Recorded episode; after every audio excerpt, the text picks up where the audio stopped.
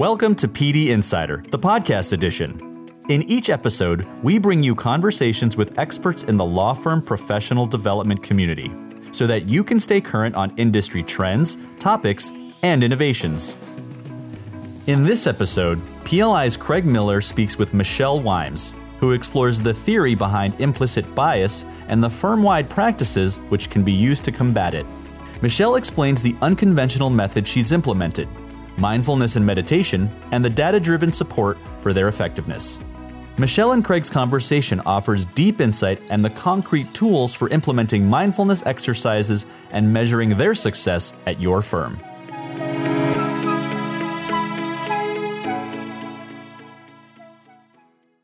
Welcome. We're pleased to have you join us today. Thank you, Craig. I'm happy to be here. A number of professional development teams have developed and deployed wellness programs at their firms. Some programs have included uh, mindfulness techniques. And you've worked specifically with these techniques to deal with unconscious bias. First, what is unconscious bias? Can you help us with a working definition? Yeah, yeah. So I like to think of unconscious bias as a mental shortcut. Um, they unconscious bias is the attitudes, the judgments, and the stereotypes that we possess without even really knowing it.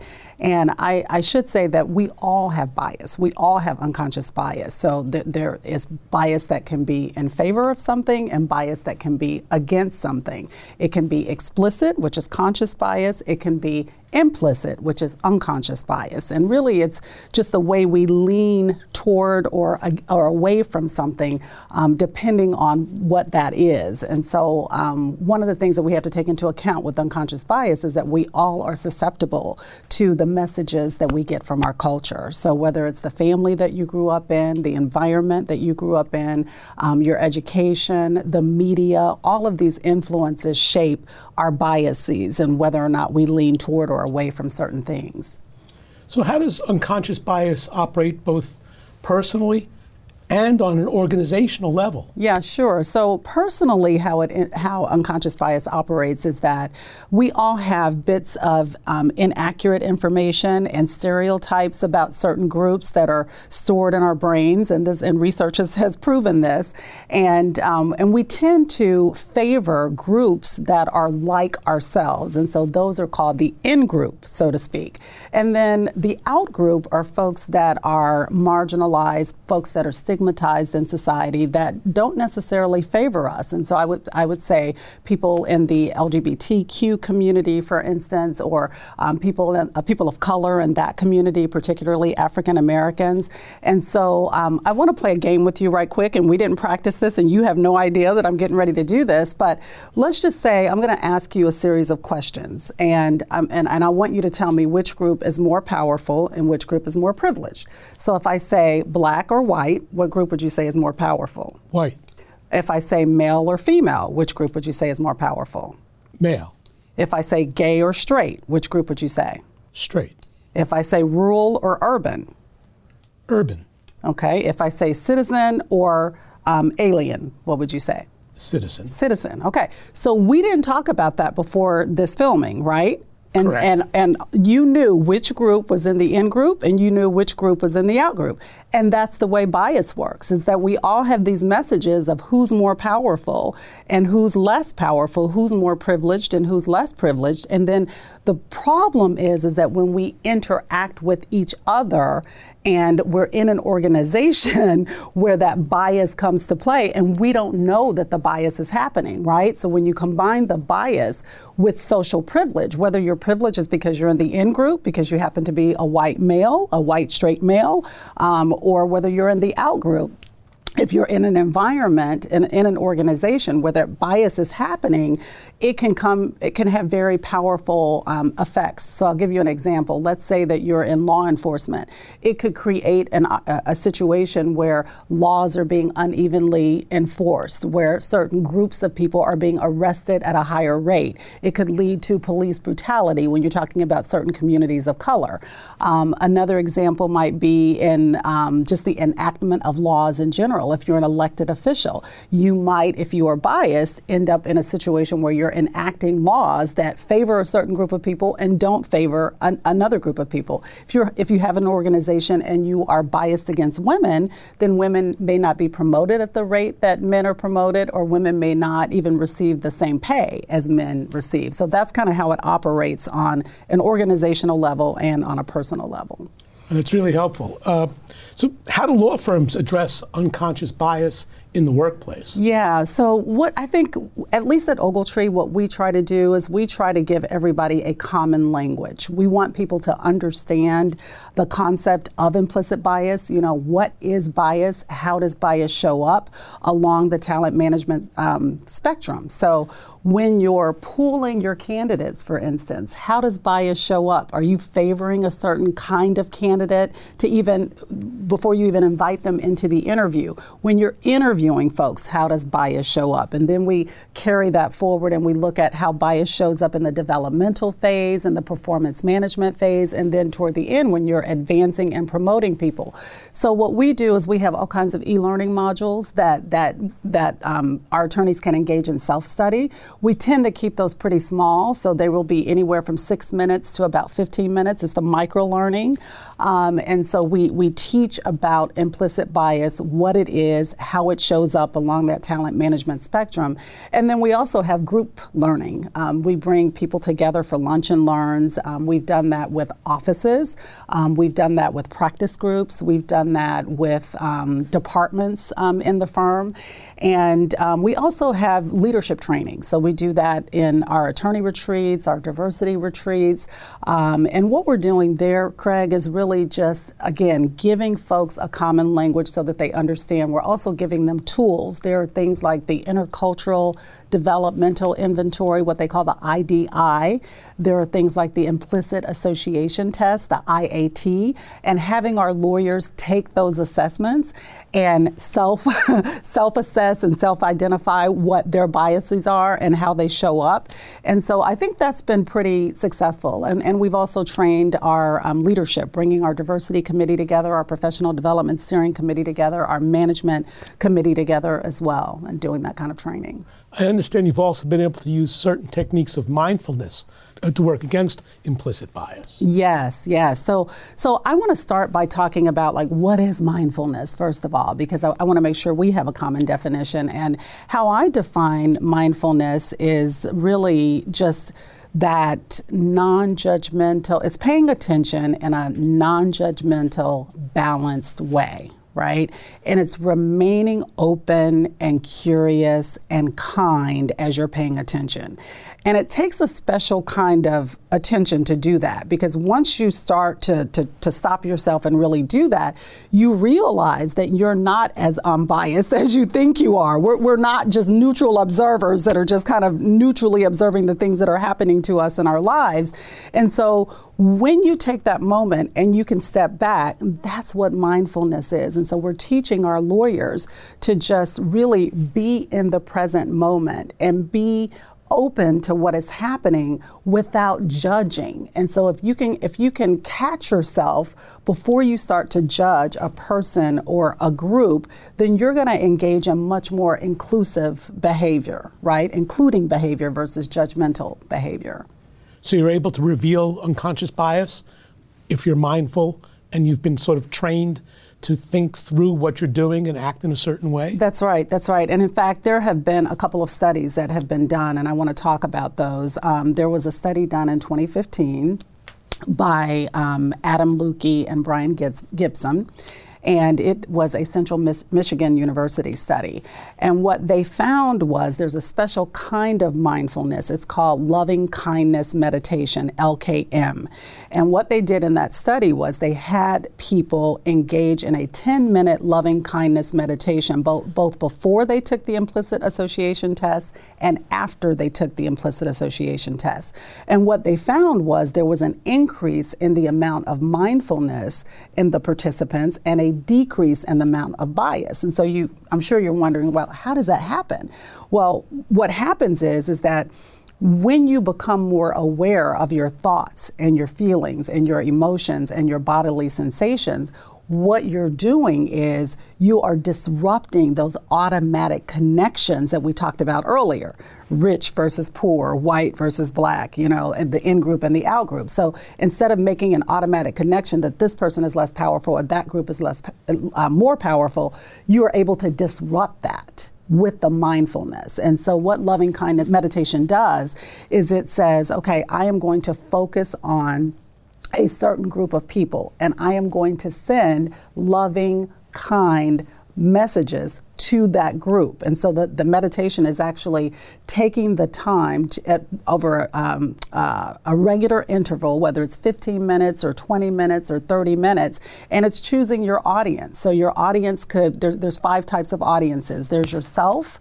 There is a benevolent audience, which is someone that I know and someone that I like and I respect. There's a neutral audience. There's a difficult audience, somebody that you have difficulty and challenges with. And then there's all beings. And so you take a, a, a group of mantras, and, and let's say, for instance, you say things like, May you be happy, right? May you live at ease.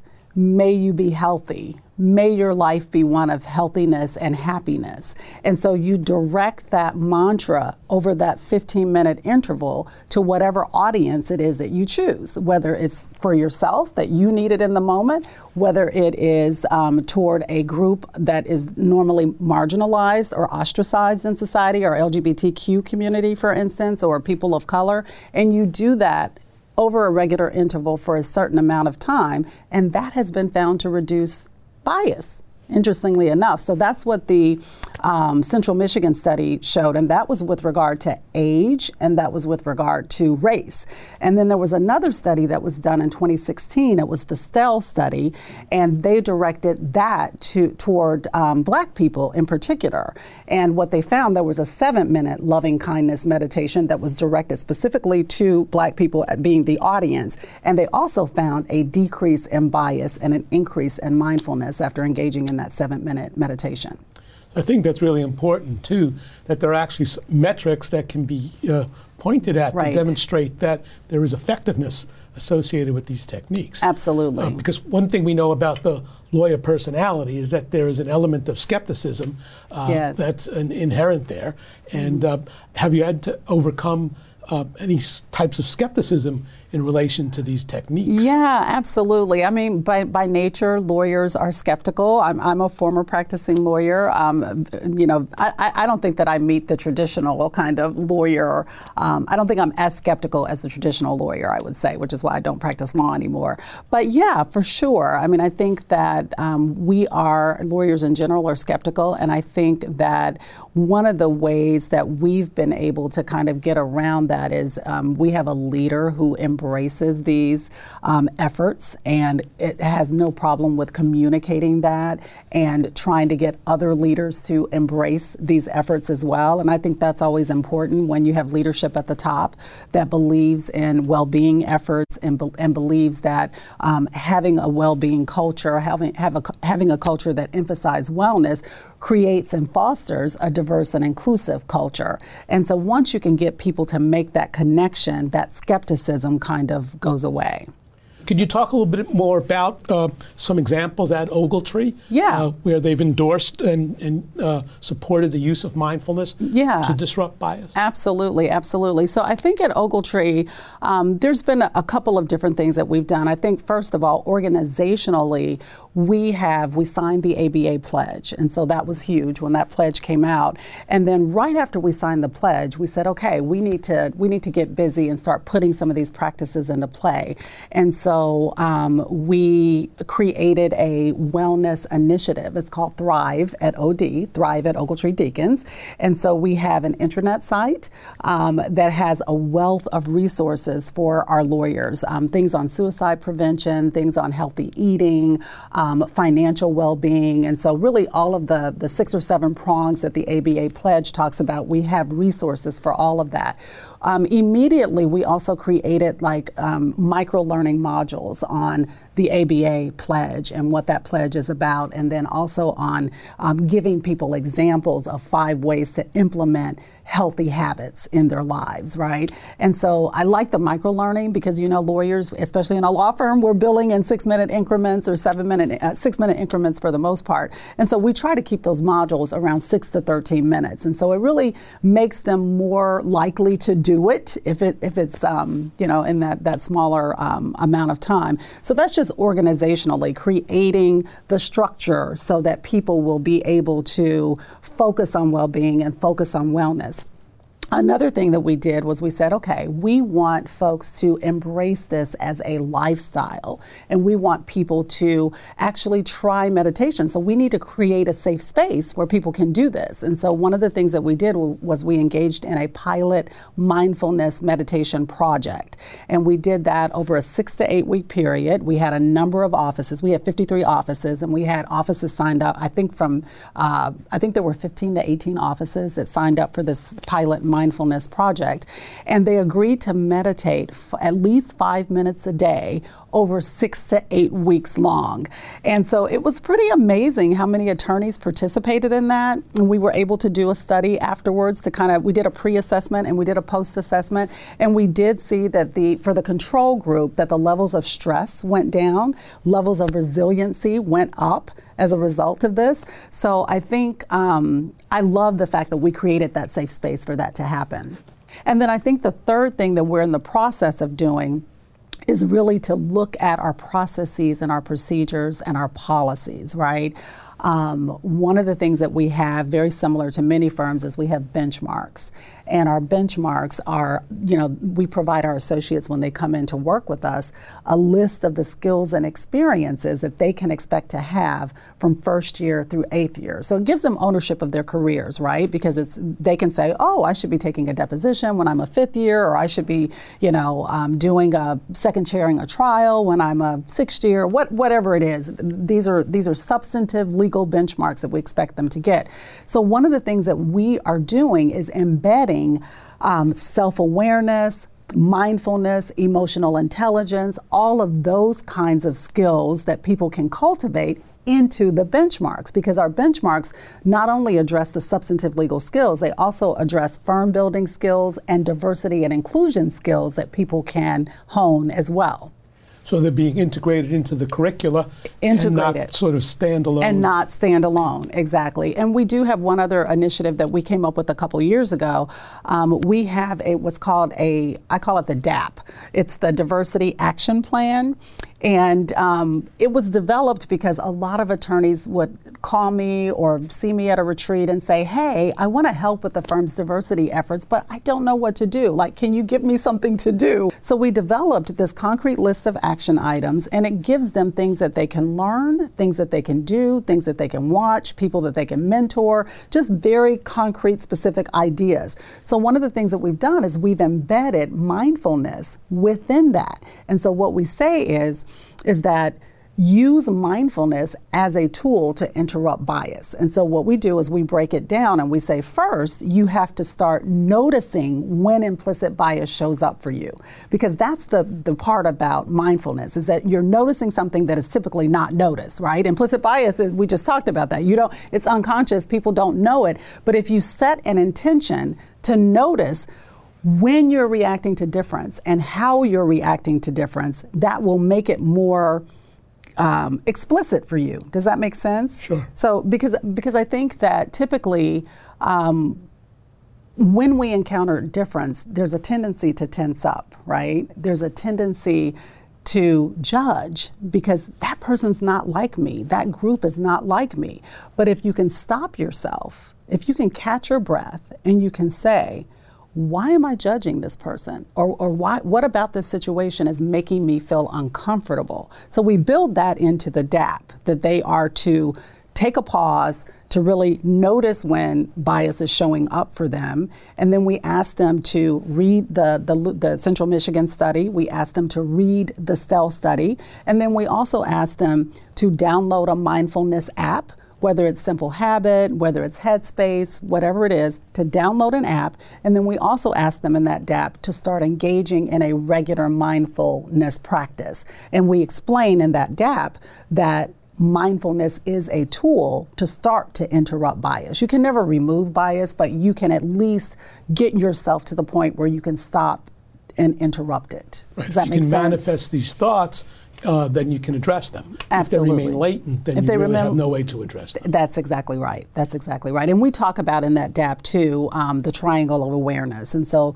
um, the research talks about this that with the triangle of awareness, you know, you're aware of your thoughts, you're aware of your emotions, and you're aware of your bodily sensations. And so if you can, in any given moment, stop and pause and think about, you know, what am I thinking? What are the emotions that this is bringing up for me? How is my body reacting to this?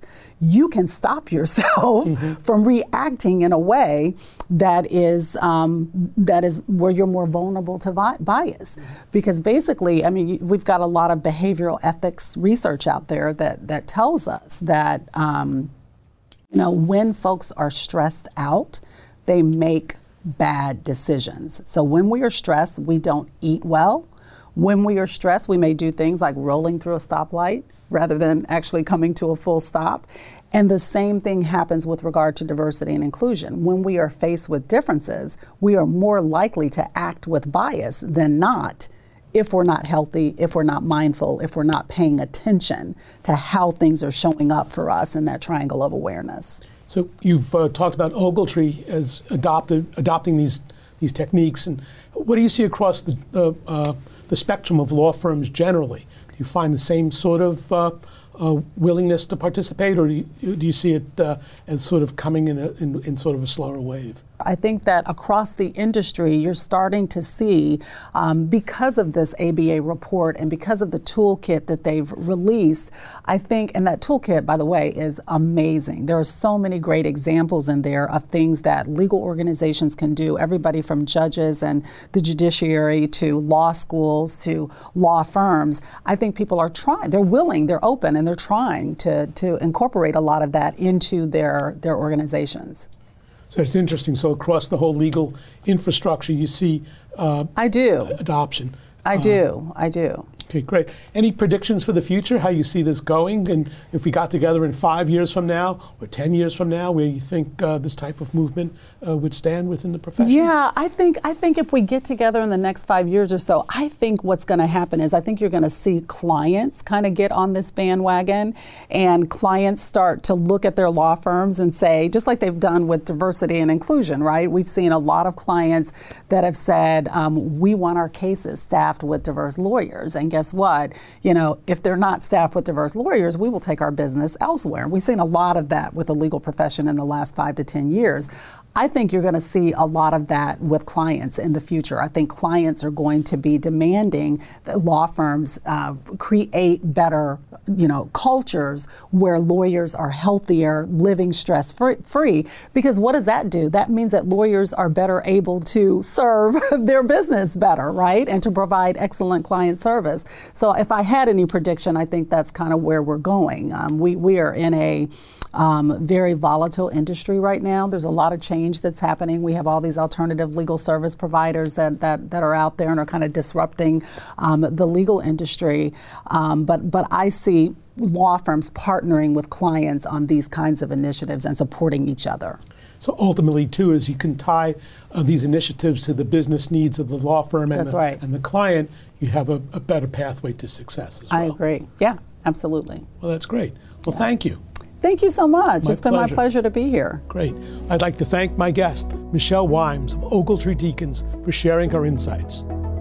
We look forward to you joining us for another edition of PLI's PD Insider. This is Craig Miller with the Practicing Law Institute. Thank you.